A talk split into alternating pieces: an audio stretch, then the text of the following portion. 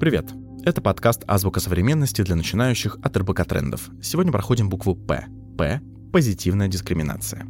Последние десятилетия человечество пытается загладить вину перед теми, кто был ущемлен.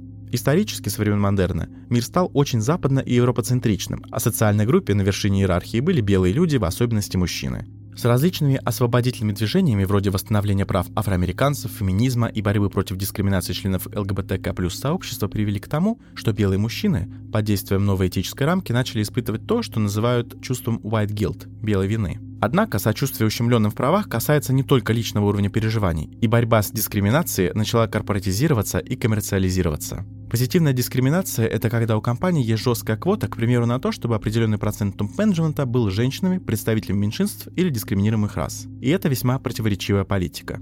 С одной стороны, это признак движения в более светлое будущее. Благодаря реализации такой плановой программы по разнообразию рабочих мест, слотов на образование и общему поднятию прав самых разных представителей населения планеты, для дискриминируемых людей и сообществ появляется больше возможностей. С другой стороны, и об этом говорят как дискриминируемые, так и те самые работодатели, это создает лишь механическую этичность. При этом один из аргументов, которые позволяют называть такие политики действительно позитивной дискриминацией, это обесценивание личности и персональных достижений. То есть вы получаете высокую должность или хорошую возможность заняться чем-то классным не потому, что вы профессионал и условно заслужили это, а потому что вы гей, афроамериканец, женщина из развивающихся стран, инвалид и так далее. Не поймите нас неправильно. Любая попытка снизить классовое, социальное, расовое, гендерное и любые другие неравенства – это отличный вектор, которому нам надо следовать. Противники позитивной дискриминации лишь пытаются сказать, что неприятно, когда вместо личности в тебя видят представителя ущемленной части социального процесса. То есть, например, если вы женщина, которой по квоте дали хорошую работу в компании, это, конечно, здорово,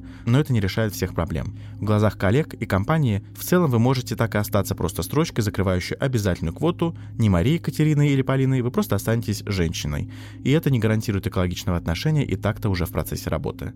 Вот такие сложные и почти ироничные вещи происходят в мире, который построил человек и который он же пытается сделать менее гадким. Давайте закрепим новые знания на примере. Повторяйте за мной. Когда Трамп был президентом США, он отменил квоты на обязательный прием меньшинств в университеты.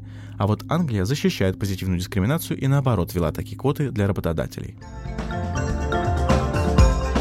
Чтобы узнать больше о том, как работает общество и меняется этика, читайте наши материалы на РБК Трендах. Это была азбука современности для начинающих. Чтобы не пропустить следующий выпуск, подписывайтесь на подкаст в Apple подкастах, Яндекс.Музыке, Castbox и на любой другой платформе, где вы слушаете подкасты. До встречи!